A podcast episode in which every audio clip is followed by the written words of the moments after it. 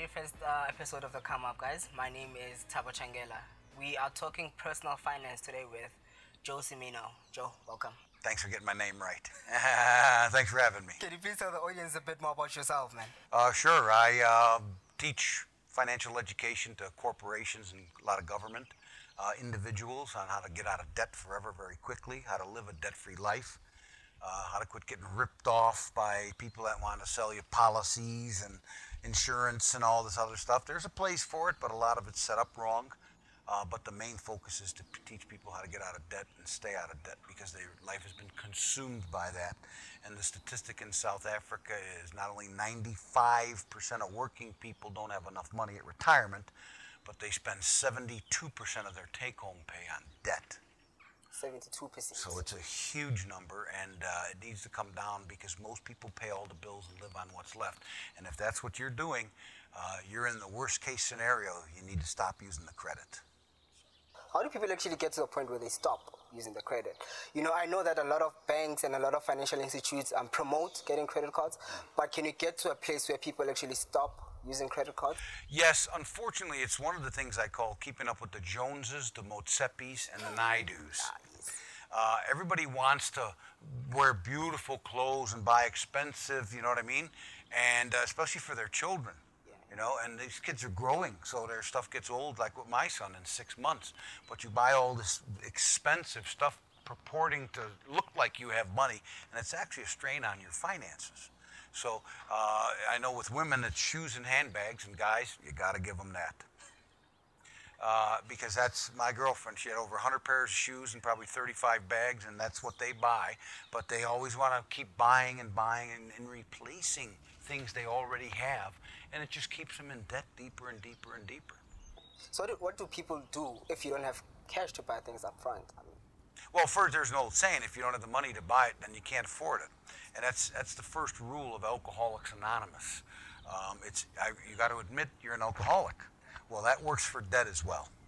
Most people only admit when they get caught behind the eight ball, when uh, they're two family income and the husband gets uh, redundant, or you know uh, the wife loses her job. and Well, they got two cars, full home bond, four credit cards, and now only one income. And we're experiencing that right now with the COVID. I mean, you've got over two million people that have lost their jobs. And that's going to hurt finances going forward. And it just goes all the way up because they pay less tax, they buy less food, they buy less everything. And it's really hitting them hard. But what they have to learn to do is live within their means on credit and quit replacing perfectly good things. like a car, you don't need to replace a car after two years. right? Exactly, and I hear this from women a lot that my car is out of warranty now, so I need a new car. Well, if your car's out of warranty, it's probably out of payment. So, number one, what'd you do with the payment? Oh, well, I use that now for, ah, well, you should have been saving that so you could put it down on your next car. But now you're using it for this, so you're going to be in debt when you get your next car. And you go get a new car, which you shouldn't. You should buy a one year old or a demo vehicle because that guy who buys that first car, he takes the major hit because that's maximum commissions and everything in there. Import fees, everything is in there. So you always want to buy a one or a two year old car if you can because you can save money on that. But You mentioned something very interesting. You said debt is like alcohol, you know, that, that addiction. Um, is it like that though? Is it, um, do you have a need to buy things if you have a credit card? Yes. Do you just get that edge? Let me just go to the mall and buy a TV because I have 10,000 credit. Well, first off, they've pretty much eliminated a lot of cash. Your lower income still loses cash. But most of the people where I go shopping, mostly nobody, they all use their credit cards. None of them use cash. And that's one of the big problems. You can't keep going out buying things you don't need. It's like what I tell people when you go shopping for food make a list, stick to it, and don't go shopping when you're hungry. Because I laugh my way through the store when I'm hungry because I can cook and uh, I come up with ideas, you know, and, and some of it sits in the back of the refrigerator until I throw it away, you know. So uh, don't read sale papers. That's a big one. It sounds simple, but when you read sale papers, you can always find something that you weren't going to buy on sale. Now you want to go look at it at the mall. You're going to the mall now. Now you're there. You're going to have a Haagen Dazs. You're going to have this. You're going to maybe have a Starbucks at double the price. Uh, here's the credit card again. It just keeps popping out. If you go there with cash, you go there with a limited ability on what you want to do. If you admit to that limited ability, you'll be fine. But most people don't. They want to show off like they have something when they don't. Another question that comes up a lot, especially from young people, is you make these mistakes in your first 10 years of working, and now that you are probably 30, 35, you want to buy a house, you don't qualify for a house because your credit is messed up. Is it possible, though, for a person to get out of that status where you don't you no longer owe your credit cards, you no longer owe the car repositions? Do you get out of it, or are you doomed once you are in it? Well, uh, a lot of people aren't going to like what I'm about to say, but uh, and these are big professional companies I'm talking about. Um, there's a two-pronged approach to your money. There's not only the money you have that goes to debt, but there's the money that you're sending away to organizations like life cover, funeral cover, car insurance, retirement annuity, education policies. You're sending it away to that. And what most people do wrongly is they pay large amounts of interest on their debt and they don't make as much on their savings. The other one is, and this is something I've been arguing since, since I've been here, since 1996. When they sell you insurances, most of the time, the insurance amount, let's say if you were sold life cover today, you're insured for a million rand. Cool. But your payment goes up every year for inflation, they call it. But your cover doesn't. In fact, mathematically, your cover comes down. There's something called the rule of 72s, which says your money halves in its buying power about every seven years due to inflation. Let me explain that for your listeners. 20,000 Rand today, 20,000 Rand seven years ago. Seven years ago, you could have bought a lot more stuff with 20,000 Rand. Today, that 20,000 Rand is only worth 10,000 because all those prices have gone up. So you see when you go to Pick n Pay and everything, you're getting smaller bags with bigger bills. So your 20,000 seven years ago it was 20. Today, it's only worth 10. Seven years from now, it's worth five. Seven years, it's worth 2,500. So if you got a million rand life cover, in seven years, it'll really be worth 500,000. 14 years, it'll be worth 250. And 21 years, it'll be worth 125,000 rand. So your cover's technically coming down while your payments are going up. Let, us say I retire in 30 years. 30 years, a million is not going to mean what it means now. No, it's to take your million, divide it by four. That's 125,000 rands with that. But now what's the way to go for a young individual who's trying to save for the future? Like maybe he's thinking the next 30 to 40 years. What's the way to go if all these life covers and life insurances are ripping us off? You only need, first I want to address, you only need life cover, chances are, if you have a child. Okay? If you're both married, they'll tell you you need life cover, but you're both working. You know what I mean? When you get a house, they make you take life cover. And, and you should have it but your payment shouldn't go up every year. It's the same with funeral cover. 20,000 Rand in seven years is 10, in seven more years is five, in seven more years is 2,500 bucks. So if you die in 21 years, you're going to get the equivalent of 2,500 bucks. So my joke is everybody will have a cup at your funeral because that's all you're going to afford. But the payments keep going up, and that's my point. Those payments are going up at 10%. You, as a, an employee, are getting maybe three to five percent raise. So the incoming's three to five. The outbound's 10. So it shouldn't be going up. Those premiums should not be going up. There's a simple rule we teach. You save no money other than into a fully funded, proper retirement program whilst you have debt. And that proper retirement program is probably with your business because the company you work for, they may match part of, if you put in 500, they may get put in 500. That's a 100% return on your money per month. That's worth it. But remember, you're young. Why are you already putting money away? Oh, compound growth. Mm-hmm. You got a house payment coming up. You don't have the house yet. You need a down payment for that house to keep your, your payments to a minimum so you can afford everything. Because the normal roller coaster is store account, credit card, car loan, home bond. And somewhere in there might be children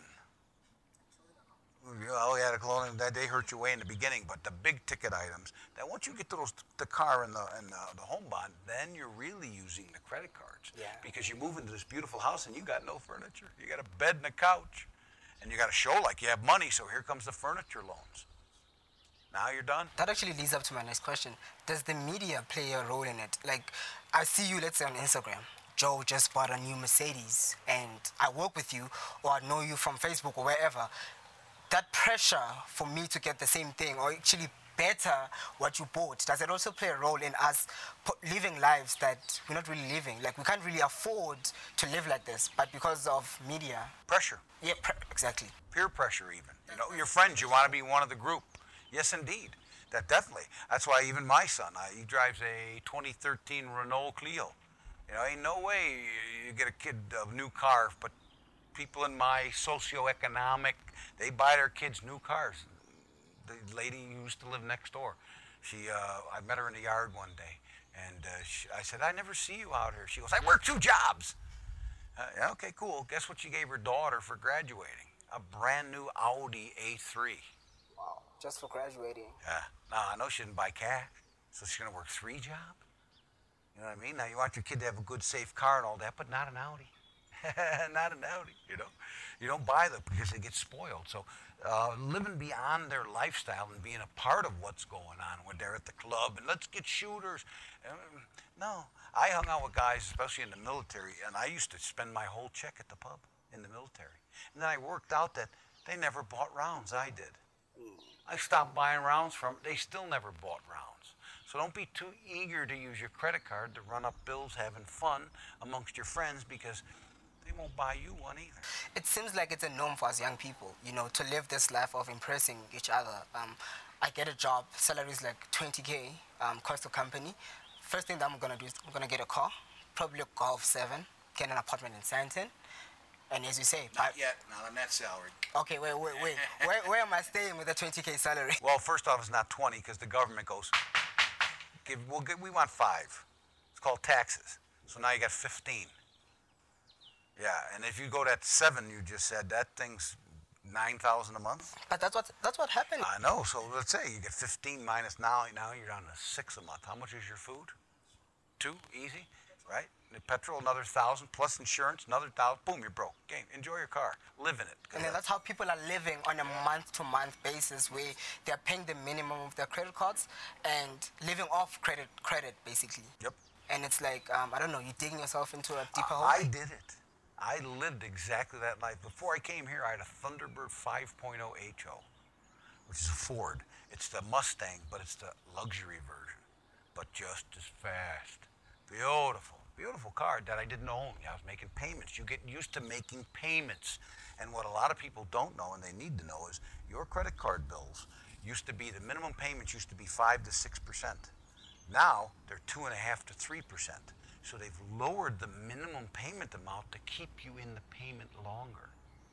And it's like you didn't know that. You're just making the minimums. So it could be over 50 months. That's almost five years that you're paying off something when you keep doing this two and a half percent minimum payment. And you just keep adding to the credit card. And it goes back to if you can't afford it, if you don't have the cash, you can't afford it. Don't buy it. Don't. But we're all hooked up into this Joneses, uh, Motsepis, and Naidoos where we have to belong. We, you know what I mean? I drive a 2013 Honda Accord because the BMW was 800. This was 400. So I saved 400,000 rand on a car, which in 10 years would turn into 1.1 million. So buying a cheaper car gives me an extra million when I retire. See what I mean? So uh, I could went out and bought. I mean, that F-type Jaguars. I used to be a Porsche guy my whole life, but I would never own one now because I can't pay the price of a house for a car. And people do, as I showed you that one Range Rover there. I've never even. I walked past that. It's a monster. I've never even. I took a photo and sent it to my son, and he likes cars. Boom. Oh, I know what that is, Dad. You know, like you. You even knew it was a Range Rover. You know, I didn't even know it. Looked like it, but it didn't say Range Rover anywhere. yeah. So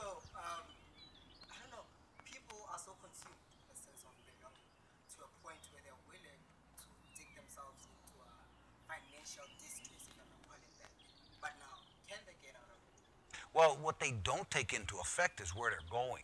Example, young single girl, 24, 25 years old, out of college, gets a job, has a car loan, because, you know, don't, some might want to take public transportation to work or whatever. So she's got a nice little car, Kia, whatever the case may be. Okay, all of a sudden, boom, child. Ah, big expense, big expense. Or a lot of women, they go for their uh, uh, degrees and they want to be professional working women, and all of a sudden they do have children and they have to take time off to raise the children. And that hurts their income because they don't have any income. Now they got the car and they, and they end up living with mom, whatever the case may be. So you got to look at what's technically coming down the road for you. Getting married, having a wedding, these are big costs coming up. And so you're living this lifestyle on the edge right now. When these big costs come, you are totally and willfully unprepared for that. And it's more, I know a couple. I, I did training at this one company, and they wanted to get married, and they wanted to take out a loan for 50,000 Rand for the wedding. For the wedding. They wanted to go into debt for the wedding. And I told them they were stupid, because they were. And I'm blunt like that, and people don't like that. That's just stupid, is what that is. You know, it's not, not nice, not financially viable. You're stupid. Because sometimes you need to smack them a little to wake them up, because they were in la la land, you know? So it comes down to using cash when you can. Use cash, use a debit card if you want to. It always feels good knowing that I might not have enough money. A lot of people feel that when they reach their limits on their card. But a lot of times a card will call you to say, you're reaching your limit, Tabo. Why don't we just give you another 5000 in case of emergencies? Yeah, well, that's how you got to the top now, emergencies. Because that's, that's a lot of people use a credit card. I'm going to use, especially women, for emergencies. I'm going to use it for emergencies. What? Uh, um, um, um, what do you call black pumps 50% off. Emergency. The sale magazines mm, as yeah, you call there them. you go. Yeah. If you don't read them you won't see it. Wow. So that's one two things i teach. Take the credit cards out of your wallet and quit reading sale papers because you'll always find something that you could need and you don't. But the reality in South Africa is a lot of young people don't earn that much, you know, regardless of race, gender, whatever it is. Um, truth is, a lot of young people do not earn that much. But now, how do we navigate through all these financial difficulties? You know, some of them have to move out from ho- from home, maybe move from Limpopo, come to Joburg, but you you earn like a 5k salary. How do you navigate and still live comfortably without falling into that debt trap? Well, if you don't start taking the loans, firstly, that's very important because on 5,000 rand a month, that's subsistence level uh, income. That's you're surviving is what you're doing. So if you want something else, you're going to go on in the credit. Well, that'll affect your survival because that's what that is. So if you want to put your survival into question over what you want to buy now, and what I find is a lot of lower income people buy the older cars, which I can understand, but sometimes they have problems. But that's the way it should work. That's the way it should work. But uh, as I teach all the young people, Damo, uh, and I told you about my son graduating with honors, I always encourage all the youth to continue their education. Continue their education if you can.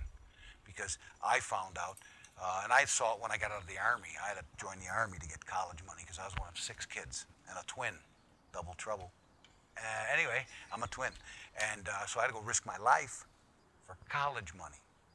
And when I got out of college, I was four years older than the kids because I went to the Army for and uh, I started seeing those who went to college, they were getting good quality jobs and buying houses. And my buddies who were manual laborers or whatever you know, had a job to have a job, they were working hard for nothing. So I always encourage continued education. The more little letters sometimes you get underneath your name, more money you just might make in life there's a new trend amongst us young people right now. It's called, you know, people starting their own companies, people going into more, I don't know, um, working. Like education has kind of become less popular these days. You know, um, what would you say to those young people where they will tell you that after grade 12, I'm just gonna. Well, yeah. First off, they have no knowledge of what they're doing. You know, I think the number is 80% of all new business fails in the first year, and one of the big reasons is marketing. They think you're just going to hang some sign out and people are going to show up. You better be good at marketing. And a lot of people go into debt because no matter what the business is, if you have to provide a product, you don't have money to buy all those products. So when I come to your house selling stuff, I've got something you need. I got to go buy those products if I don't have the money. You know what I mean? If I want to sell copiers, I got to get a loan so they'll send me these copiers. So whatever the case may be, you want to do a, um, what do you call it, a supply store. You want to open up a supply store. Well, you need supplies. Yeah. You ain't got the money. You're just starting out, so you got to go get a loan. First big problem they get is they take a loan to do whatever it is they want to do. Then they fail at that, and they use the loan, and that perpetuates through their life. I know people who've taken out access bonds on their house to start a business. The business fails. They lose all the business money, plus they've added to their home bond. So they're, they're digging themselves even a deeper hole. So first you got to really research the market on what it is you want to do. What's the viability of it in five, ten years down the road? Because I grew up with uh, mood rings, you know, and pet rocks. You know, they took the world by storm, but you can't find them today. I don't know what that is. Yeah, you know what I mean? So there are these fads that come along. Fidget spinners. Oh yeah, I know that. Well, yeah, I know that. yeah. When's the last time you saw one? Sure. I don't know. It, it lasted for like a month or two Yeah, and it disappeared. yeah. I mean, I saw they were selling the hell out of them in, in the stores. Fidget spinners. I'm sorry, I'm ADHD. That lasts for like the same with my lava lamp. Five minutes. I used to buy, bought one back in the day because it was cool. Yeah, it lasted five minutes. Cool. So um, here's the thing. I get a job. What do I do? Do I save or do I invest? And what is the difference between the two? Ah, good point. Good point. Because there's a vast difference between saving and investing. First off, they say you have to save. Saving, you're going to use. Investment, you're not going to touch. Now, according to the financial planning people in South Africa, they state you must have a 100,000 Rand emergency fund before you start investing. That's what current uh, financial planning uh, uh, matrices state. And it's one of the things that we also state. So you've got to have liquid money because you got school fees, you got tires, you got uh, many things that occur in your life that you need cash for. You don't want to keep going into debt. So don't put, like I said earlier, you know, you bought some retirement annuity when you're 25. Good. When you get the house, try and get the money for a down payment. They're not going to give it to you till you're 60, 65, whatever they wrote it for. So you've got to come to the party. You've got to have first year, and, and, and don't, don't tell your family about it. because just watch Judge Judy. Wait, and your wife? Your- Can you tell your wife? Well, yes, you have to, but that's a whole nother story. Uh, because, see, I, well, okay, let's talk about it. Because I do workshops, and uh, I always ask the women who are married, how many of you buy something and then hide it for a little while? And it's about 40%. 40%. So I always tell the men, you see, your wives, 40% of your wives are hiding stuff from you. I go, but here's the, the, the flip of the coin. When we tell the men, listen, we're going to do personal consultations after this training. You can bring your wife at no cost. We'll go through everything. No, no, no, no, Joe, I don't want to bring her because I've got a bunch of money she doesn't know about. Ah! So while they're stashing little trinkets, he's stashing cash. And that occurs quite often. But then, um, doesn't it end in divorce? If Well- one party finds out? Well, you know, I know women who've ruined men and men who've ruined women because there's a difference in men with wants and needs versus women. See, we believe women want all the time. You always want, want, what we need. We need to go see the Sharks beat Cape Town in Cape Town. We need. That's not a want. A need for So, us. yeah, it's a need. See, so wants and needs come into play, and uh, we men want our women to have nice things, and we buy them things, and it's, it's all good. But uh, wants and needs mixed up are a big problem. And the reason I'm bringing up divorce is I see a lot of young people because I'm in the like early 20s, mid 20s. A lot of people my age are getting married, but then sorry to say this, the marriage don't succeed because I know like close to five or six couples that got married in the past five years and now they're divorced, and both of them are left in the financial strain because they were in love, but now they're out of love and they're both in debt. What would you say to a young couple considering to get married or considering to have a child right now? I'll use an, uh, an example from one of my very good friends who's since died. Jimmy Jammin Johnson was his name. I met Jimmy. we hired him. we paid him to work for us. He came up from Tennessee to Chicago, and uh, they robbed his car. He had nothing. So the guy who referred him says, "We got to give this guy two thousand dollars so he can get a place to live and hire him. He's a great salesman." I met him. Cool. He was married with three kids.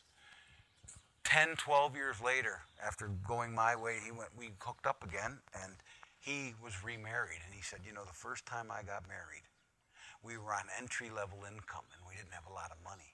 And we struggled. Struggled after child one, struggled worse after child two, struggled worse after child three, and then we got divorced. He goes, Now I'm in my upper 40s and I'm remarried and I've got a, a child and I can make my home bond payment. I'm earning much better money. I have an old car, but I can pay for everything now. So uh, to get married when you're young and on entry level income was very bad for him. And in South Africa, the statistic is 66% of all marriages end in divorce. Two out of three end in divorce, and the main reason is finances. So when you're, and, and I teach this, don't mix lust with love. You know, the first girlfriend you sleep with will say nicely, Oh, you're in love. No, you're not. It's not love yet. Love is something that's acquired over time through mutual respect, growth, and things like that. But a lot of people, they just ride that train of being in love and having all of a sudden, boom, here's the child. Now you got a problem. I, got a, I don't call that, but I'll use what the life insurance industry calls them liabilities. That's what they call children. Liabilities. I don't call them liabilities. It's hard to call my son a liability. Was he? Kind of. But, you know, you know. But uh, we again, by teaching and living the financial fitness lifestyle, I never exceeded overages and got heavy into debt and things like that. So he went to private schools. I could pay for it, uh, and then you go on. You know. So, but but having children and getting married at a very young age is, is, is not warranted because uh, even my first girlfriend who dumped me when I went in the army, uh, and my bunkmate Charlie Church, uh, he saved my life because I contemplated suicide. I, I, mean, the love of my life. And I'm with this big, white, ugly, green guy and army yelling at me, and she's on the phone telling me she loves Mickey. And then she wouldn't answer the phone. And then he said to me, How many girlfriends are you going to have in your life? And I said, I don't know, three, four, three, four, five. I go, yeah. He goes, well, with each one, you're going to break up. One time, she's going to want to break up with you, and you're going to be heartbroken. And one time, you're going to break up with her, and she's going to. So you're going to have to go through that process. And it actually made sense, and it saved me. Hey? I think that's going to save a lot of people. Yeah. I think yeah. that's gonna say, but I, I know we kind of deviated of personal finance, but what you just said is really important because we feel like, um, and again, it goes back to personal finance. You break up with a girl and try to make her jealous. Mm. What do you do? Gonna swipe your credit card. Yeah. You're gonna swipe. Yeah. You're gonna buy these expensive clothes to try and make her jealous. Get a yep. gym membership.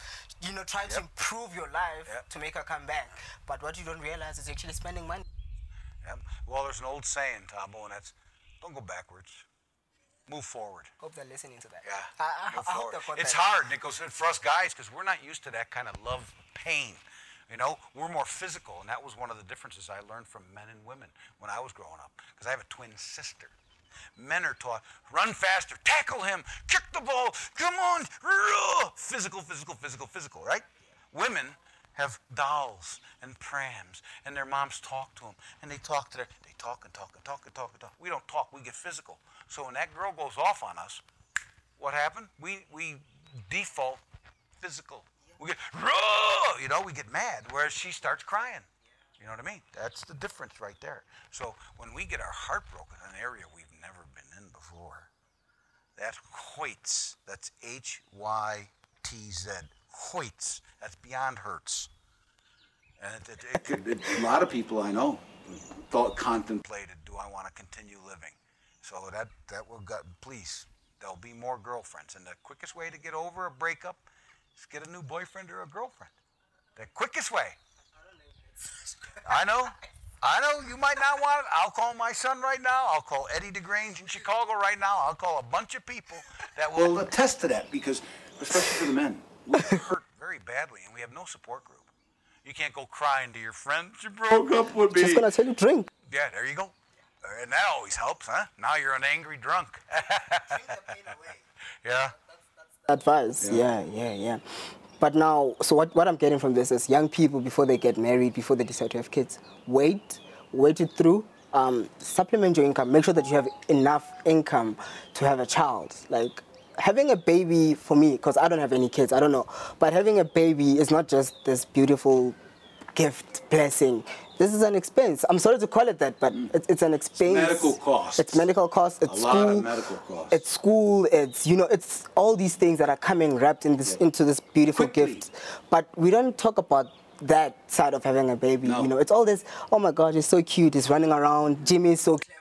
That's the women's indoctrination because women, uh, oh, look how cute, you know, a newborn baby, and they give you some nappies or something like that. Now you're on your own. Good luck. And if you're the woman, Those days of going out with your girlfriends partying are over. Now you're at home with your mom, whatever. You know what I mean? Your whole life is now changed. And if he's around and takes care of that child, good to go. But unfortunately, in South Africa, there's a lot of men who do not take care of their children.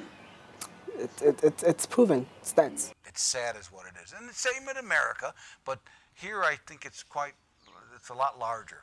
It's a lot larger because in America they have uh, the NOW National Organization of Women.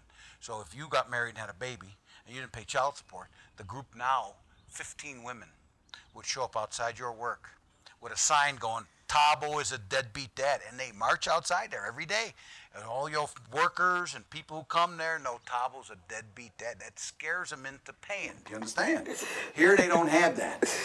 They, they actually tried having a show like that where there's a guy that goes to men's um, workplaces to try and get them to pay child support and stuff like that. But I feel like if he doesn't want to, he, he won't, you know? Um, A lot, of ti- a lot of times it's the animosity that the woman brought to the party because men are jerks. Uh, they are. That's I mean, women know that. You know, they use a different word than jerks, but uh, and that's true too. Uh, but a lot of times they upset the woman and she says something angry and uh, they don't want to deal with her. So that means they don't want to deal with the kid, and that shouldn't be the way it is. You know. But for that young child, and this is quite interesting for that young child, um, how important it is to teach that young boy or girl about finances from a young age. I mean, yes, mommy and dad made a mistake, we broke up, but now let's try and get it together so that you don't make the same mistakes that mommy and dad did. Because I feel like a lot of us are learning by default. You know, school is not teaching us. Um, a lot of our families are not sitting down with us and say, this is a credit card, this is this. No one is talking to us about interest rates. Right. How important it is for parents to take that responsibility because we can't always point to the government, can we? No, I wouldn't. Uh, they got their own debt problems. Don't bring up the government. They're not going to help you. I don't care what they tell you. Exactly. So, how important is it for parents to talk about their children about personal finance? See, the problem is, I grew up in a time when parents hit their kids and made them understand. Nowadays, you can't hit your kids. Corporal punishment is out. You got to go give them a timeout. But what the kids are learning, Thabo, and this is crucial. This is what I said about Christmas shopping. Don't take your kids Christmas shopping. What you're doing is you're indoctrinating them. They're watching you buy all these cool toys for the neighbor kid, and this dress for the auntie, and this for this, and for the other, your brother, you this toy, and they're watching you use that credit card and they're watching you tap and get all this cool stuff. That's why I used the example when we were in Sandton City a number of months ago. 14 year old boy, I was in the till. Dad was in the till next to me. Dad, can I have this? Uh, no, son, no. Oh, come on, Dad, please. I love you. I really want. Just put it on your card. That's what the kid said. Just put it on your card. And guess what Dad? Because he wanted to appease, he wanted to be a friend to the, to the son, and you know we want to be best buddies, and I'll get you whatever you want. Thus, spoiled, no ambition. You mentioned something um, off the record. I think when I called you last year about the Christmas um, list that you always advise parents to use. Can you just dig into that? Where you said they must make a list. Well, no. What, what, when you go to the shops and the kid goes, "Mom, can I have this for Christmas? Can I? Can I? Can I?" Can? Well, if you say no, boom, you get a meltdown. You know, oh, but I something good all that. You know, well, fine. Just say, okay, put it on the list. As soon as they ask, can I have this? Sure, put it on the list. Boom, no meltdown. Move on. You'll go down to the next aisle. There'll be something else. Mom, what about? Do you think I could have? Sure, put it on the list. Oh, the kid's happy, happy. Right, and tuck him into bed Christmas Eve. Go. Where's your list? You didn't make a list. Didn't make a list. Uh, a little late now. I don't know if Santa gonna be able to get that list because he's already in the air. Father Christmas, whoever it is. So, that kid that you just made an example of in Sandton. So, children actually looking at their parents and says, "This is how mommy spends money. So this is how I should spend money." Dad doesn't respect money. Um, dad just taps his card. So this is what I should do when I grow up. So do we learn? Is this learned behavior from? It's innate behavior, correct. And I'm going to tell you something very important, and I want the people to listen to this. When I do our trainings for co- companies and government, the, the youngsters who are doing it correctly, who have an old car and are saving 3,000 Rand a month, and don't, they got nice clothes, but not a lot of bling and, you know, all that stuff they can't afford. They learned from their parents. That is a, the amazing thing that I've learned.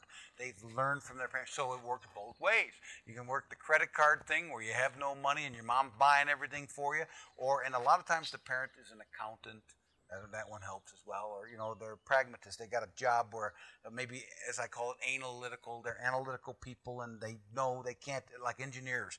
They're not going to do it because they understand the costs, the real cost involved in what you're purchasing on credit. I'm sure there must be a way for us to get to a point where we kind of counter the system. We can't let the system win all the time.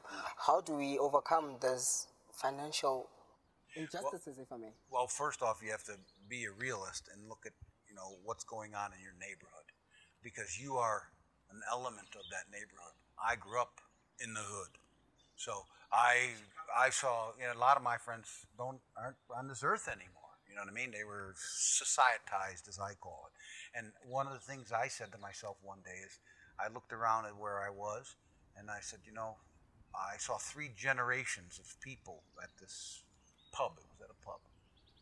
And I said, you know, I don't want to be in this pub in 40 years from now. There's a big life out there. And I went out and I joined the army to get my college education and to start traveling. And I said, I'm not going to be broke because with six kids and my dad working two jobs, we were broke.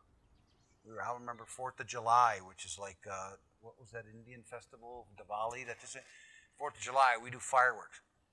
We had wooden spoons and pots and I was doing this going, it's got to get better. It's got to get better. So I started planning on how I am not going to be broke. But I also got caught up in that. Hey, get the flashy car. Well, I was 16 when I joined the Junior National Guard, 17 when I joined the Army, and 18 when I left. The reason I'm asking your age is someone watching this, you know, um, is probably thinking, this guy's lying. You know, because we watch TV and we hear all these celebrities says, I used to struggle, I used to do this. Someone is probably looking at this as like, no, man, can't be. But I just want to dig into that. Like, how, how did you make it possible? How do you get to a point of financial discipline as an individual where you say, I cannot afford to go out tonight. I'm staying indoors. I do not need to go drink. How do you get that? Because I believe it's part psychological. It's very, unfortunately, I fell for the problem. After I got out of uh, uh, the military, I went to college. And I realized that the people who were graduating out of college, which were ahead of me, because I did almost four years in the military, they were buying houses and they were living their lives. They were getting married. They had professional jobs. They were earning better than entry level income right out of college. You understand? So I decided, listen, I've got you've got to do your education, and you got to make the money. But I said as a little child, and being poor, I did not want to be poor, and I went in the military in 1978. So that'll give you. I was 18 years old. That might tell you how old I am. In the, one of the interviews that I watched, you said people don't realize that with every month passing, you're getting closer to your retirement age every month that passes, every salary that you get, yeah. it's bringing you closer to your retirement age. And the question is, are you ready for when that age comes? Because it's gonna hit you, and you're not gonna believe that 30 years just flew by. You know, how important is it for people to start making those retirement pl- plans now? Yes, but you shouldn't be sold all these retirement annuities that these brokers want to sell you. Mm. Because again, you're young and you're going to be buying a house and purchasing a car. And you don't want to go into debt to do it. You'll have to go into debt to buy a nice car or a nice house. You, that's understandable. So you buy a, a buy a Hyundai, buy a Kia, buy a conservative car Two year old is always good, three year old with a full service history. Uh, and you'll be able to make them payments, but you got to start saving because if you don't start saving, then you'll never have money for a down payment and you'll, oh, you'll be caught in this debt spiral which just drags you down. And it goes like what we said earlier about the women saying, my car's out of warranty. Well, what did you do with the car payment? Once the car payment was, well, I've used it for other. No. You've got to now associate it to savings. You see? And so that's one of the keys. You've got to start saving so that you can live your life, but live it within reason. And I got caught up with beautiful women and fast cars, and I had a boat. Take a look at the size of Lake Michigan in Chicago and realize you've got to have a boat. And these were huge costs. So 10 years, and this is the end result of my credit, 10 years into getting running up 10 credit cards, car loan, boat loan, um, I was broke. And at that time is when my girlfriend decided that she didn't love me anymore or want to be near me anymore. And um, she left. So now I'm broke without a girlfriend and I'm in that love pain. You know what I mean? What- yeah. What you call it? Hurts. Hoyts. Hoyts. Yeah, Hoyts. I was Hoyt. Yeah. Uh, serious, you know, and you can't get any, you can't go, people go, come on, let's go to the pub. No, I don't want to go to the pub. Come on, go to the pub. Come on, Thursday night, ladies. Go. I don't want to go. Didn't have any money. Couldn't use any credit cards. I was locked down. Done. Uh, I was broke. And then I met the owner of this company, Financial Fitness in America. He ran a course called uh, Money Mentors back then. It was how to get out of debt. And it worked. And I did all the things that the, the credit card companies wanted me to do. And I got deeper in it. Put your balance on our card, we'll give you 1%. So I rolled my balances on that card, and then I ran these balances back up. See, so it's a, it's don't listen to when they go, have a, an answer for your your your uh, debt elimination process. And the big one here, and I'm going to bring it up, is debt counseling. Yeah, I was gonna touch on that. Yeah. See, people don't realize how much debt counseling costs. Uh, simply put, if you have a loan of, let's say, a debt counseling problem of 125,000 rand, it'll cost you almost 24,000 for debt counseling. Because debt counseling is a 50 rand fee to sign up, up to a 6,000 rand fee for the process, and then 5% or 400 rand every month after that, whichever is larger. So that 400 rand a month, you, if you're in something for three years, 400 times 36 months, that's 15 grand right there that you're paying for debt counseling. So you could be using that money to pay off your debts. You know what I mean? So don't be too eager to jump into debt counseling. Debt, what's debt consolation? Consolidation? Where they Consolidation. Yeah, Yeah, now that, a lot of times what they'll do is they'll give you a high interest personal loan to pay off your credit cards. Well, you are so indoctrinated in the credit cards that when you go out with your girlfriend to the uh, pub or to the restaurant, guess what you're using again? Now, because it works again, you know, you've solved it, and so now you're running. That's exactly what I did. Took out personal loan, ran the credit cards, then I had both of them, and it was just weighing me down. And then I had to take the knock. You had to take the knock. Don't buy a damn thing. You can't afford it. When you realize you can't afford it, look at where you're going. And it's all predicated on what you said earlier. How many paychecks do you have left? How solid is your job? Most of the people in our retiring course, they only wake up in their 50s. And, and if you're 50 right now, you need 8 million rand to retire comfortably on 20,000 rand a month. Well, if you wait till you're in your 50s, you're never going to do it. And that's why 95% of them don't have it. They pay small amounts, minimum payments, and interest all their lives. And when you pay, you don't get any growth on it. So by buying cash and saving that money in the good quality unit trusts, like with Allan Gray, Momentum, uh, Coronation's top 20 came out over 20 years. They did phenomenally. For 20 years, this investment did well. Investec, those are the companies you should be dealing with. They're investment companies. They win awards for what they do. Unfortunately, you're contacted by these insurance companies who want to send a financial advisor out there, and, and they, here's how simple it is. Imagine you have a four year old child. Don't you want your child to go to a good school? Okay, there's your education policy. Boom, there you go. Okay. Meanwhile, you're paying a home bond, interest, car loan. Now you got this education policy where you're earning nothing. Don't you want to retire wealthy? Boom, there's your retirement annuity. You're 25 years old and you're putting the money away for when you're 65, but you're broke now. Who said you're gonna get to 65? Uh, Well, that's the but we are living longer, hey? We are living longer. I, I think you just gave us the financial formula for you know young single people. Focus on your education. Focus on your financial wealth. Stay away from kids. For now, we're not saying don't get married or don't have kids, but Not now. when you have when you have that financial stability, then by all means, because you mentioned something that most marriages end because of financial um, problems, because they decided to get married at a young age when the finances are still low, and now debt comes in, fights comes in, and they divorce. You're done. They divorce worse than they were when they met. Mm-hmm. and there's a repercussion on them children because if the fa- the father doesn't like the mother, that, that animosity between the two is played out with the kids, and so they grow up in a broken house that's dysfunctional. Now, what have you done to the children? Don't forget about that, because that's your function as a father, which a lot of South African men do not pay for their children. which is another thing. It shows that women, when they get divorced, their standard of living goes down, whereas men's goes up a bit. So now again, you're on your own and you've got children and you're paying the rent and you got to get to work and who's going to watch your kids when you're at work? These are all costs you got to look at before having that child, rather than having him schmooze you into it's Christmas Eve, let's go sleep together. You know what I mean? So, ladies, practice birth control. You're way ahead of the game. I think I think there's a lot of fellas that are saying, "Yeah, Joe, we hear you speaking to the ladies. What do we do?" Well, first off, men are. No, I'm not going to get her pregnant. That's the first thing they think. Wrong. if you're not using the condom, uh, you could get her pregnant. You know what I mean? And I know a lot of people that got pregnant first time they slept together. So yeah, I'm not going to get her pregnant. Uh, yeah, you just might unless you practice birth control. So I'd say birth control with them too. And it's not a question, oh, you don't love me or anything like that.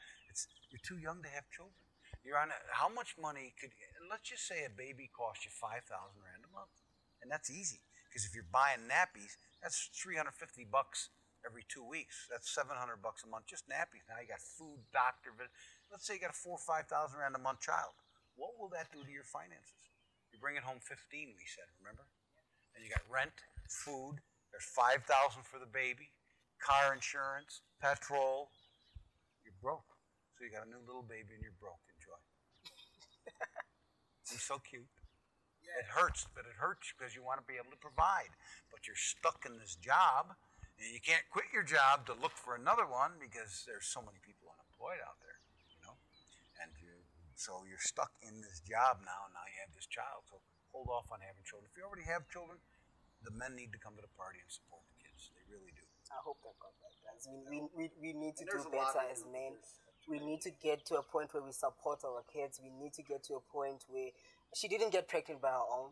We, we played a role. We, we really need to sometimes be honest and say, guys, we are messing up and we need to do better.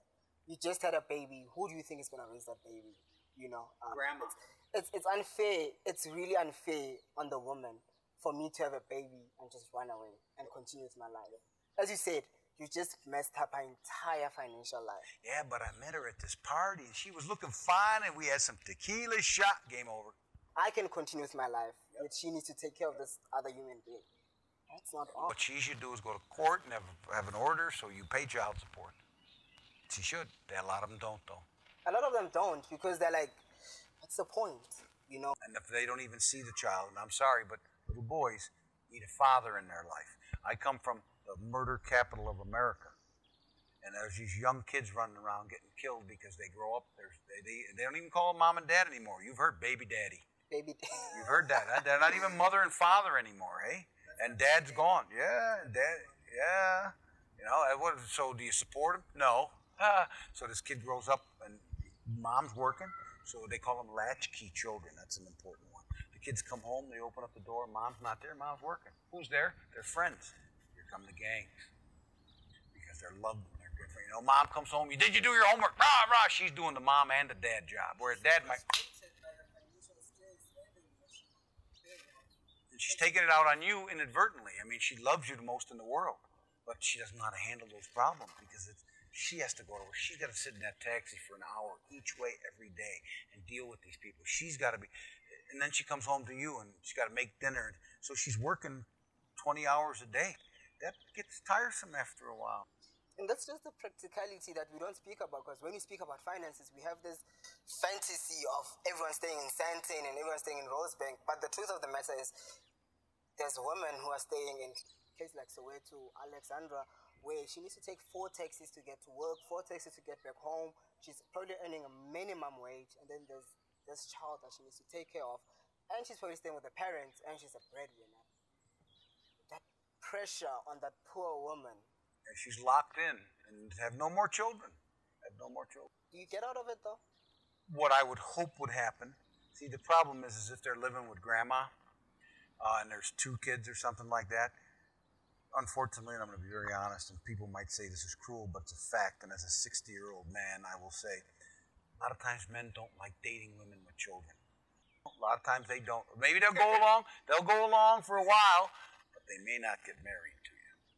So now you've been with him five years, three years, whatever the case may be, and uh, he's moved on, and now she's five years on, and she's still now she's hurt and She misses the romance, and she goes gets another guy. And now these kids are getting 12 and 13 years old, and this guy keeps coming over to see mom, not doing anything for the family. You know what I mean?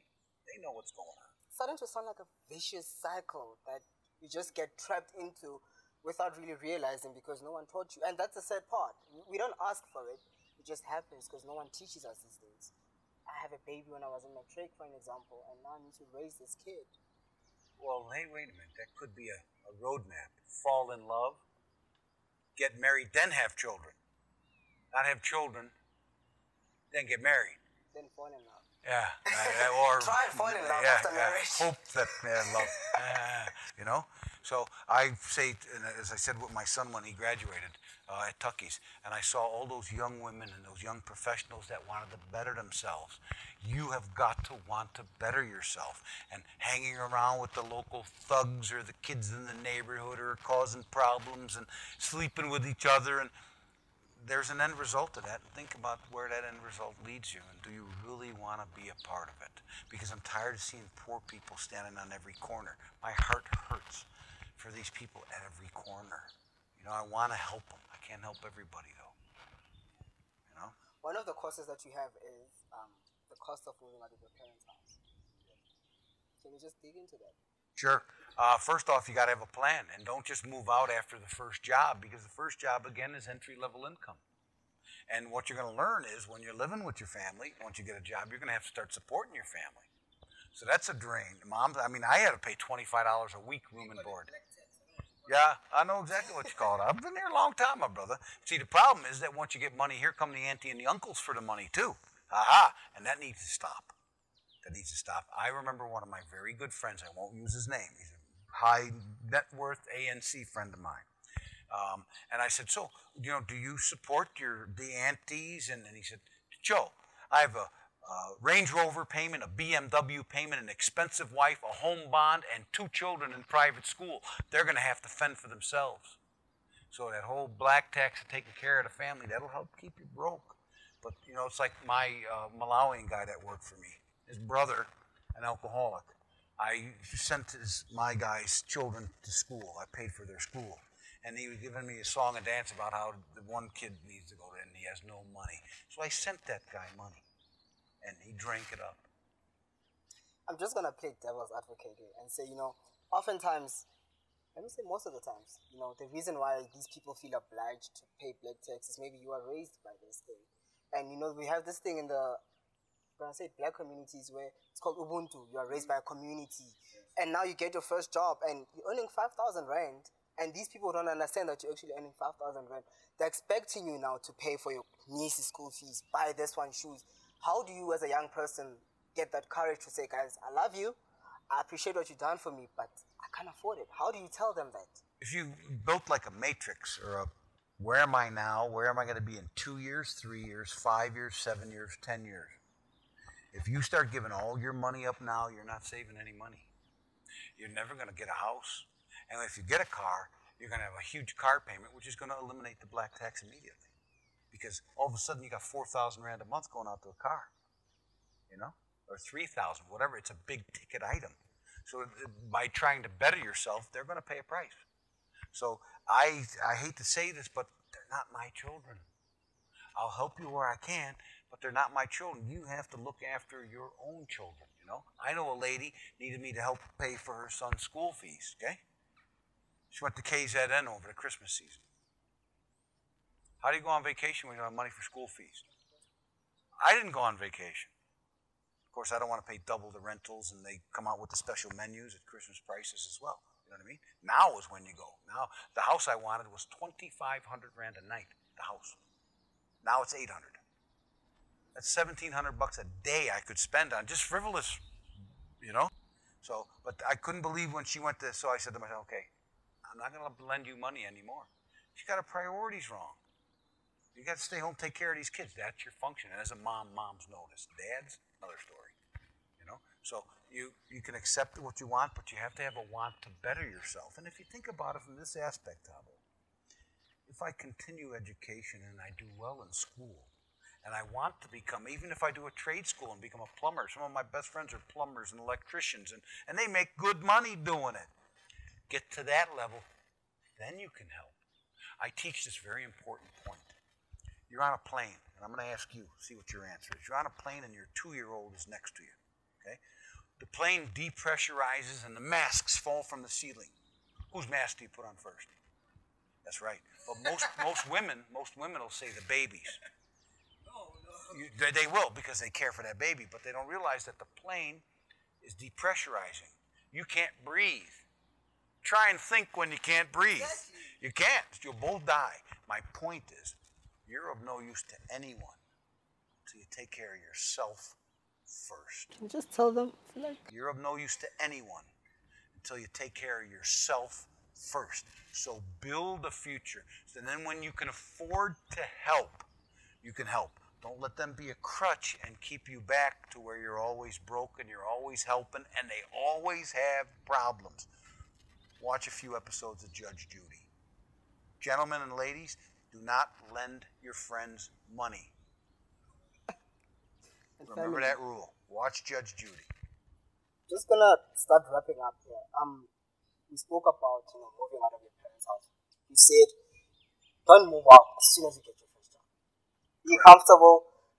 Build your I don't know build your way up in the company. Get a few raises, then you can move out. Correct.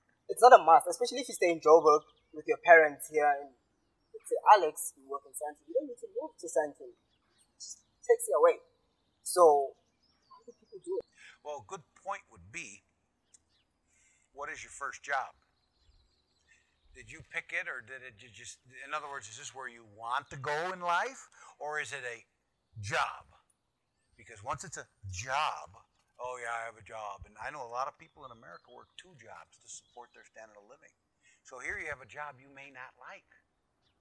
Now you're supporting your family and their aunties and uncles and little kids' school fees, and you don't like your job. Well, how are you going to get out of that? How are you going to grow? So you got to look at where you want to go. Plan your life. You know, I always say there's nasty four letter words when it comes to life. Nasty four letter words like hope, wish, pray. Okay? The four letter word is plan. He said pray. Yeah, because people pray to God, and I believe in God. I believe in God.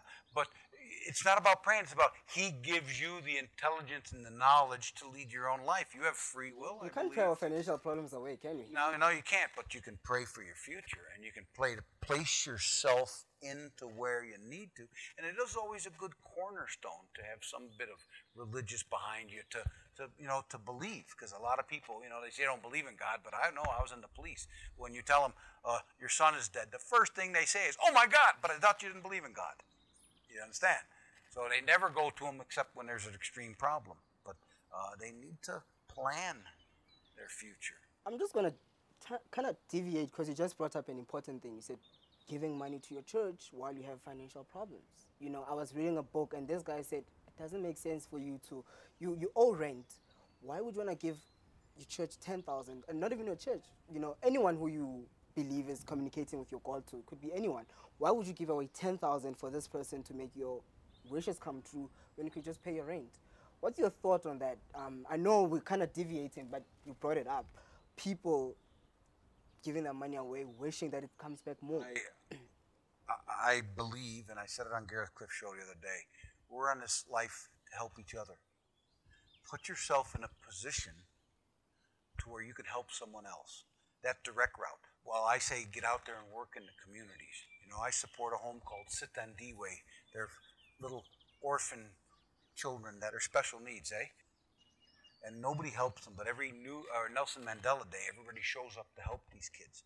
They don't talk, and I go there and I play all music and I bring balls and I pay for things. I've I've supported them probably going on about 15 years now, and that's what I say. I work with your church. Go out and help people. Go do all that stuff, but be a player. You don't have, it doesn't have to come out of money.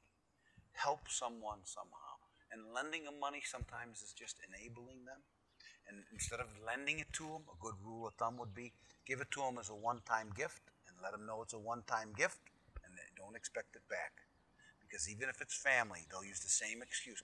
Listen, man, I'm your brother. Please, I need the money. The kids are starving. I need. I'll put, give me five thousand dollars. I promise. I'll. When you don't pay it back, he uses the same exact example. You're suing me. I'm your brother.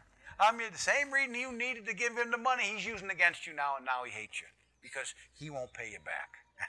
so don't lend money. Give it away. In closing, I just want to close where we started credit. Another quote that you guys have is if you don't have credit, you won't get credit. Right. Can you just dig into that? Well, you got to start, as I said earlier, you got to start with a, uh, you have to have credit. So start with a store account, but set the limit. You set the limit. 2,000 Rand is the limit. They'll give you 20,000 and you will hurt yourself. Almost every person we ever see who has financial difficulties, it is the credit cards that started the problem and is a continuing problem. So by putting a 2,000 Rand limit on there, you use it, make, make some purchases, pay it off, make some purchases. Six months later, you can get a Visa MasterCard. 5,000 Rand limit on that. You cannot hurt yourself with 5,000. They'll want to call you every other month, give you 10, 20, 50, okay? You'll hurt yourself with that. Once you get the Visa card, cancel that store account. Okay. Cool, Joe. So, in closing, what would you say to the audience, someone who's watching, about finances? Young person who's watching the show. Three things. Don't over. Don't overbuy clothes. You have enough clothes. You have enough everything. The, the, the semblance, the look that you have, that you have all this money and it's all based on credit is fictitious. As I say, you leave the house you don't own, get in the car you don't own, put on clothes you don't own. How do you feel?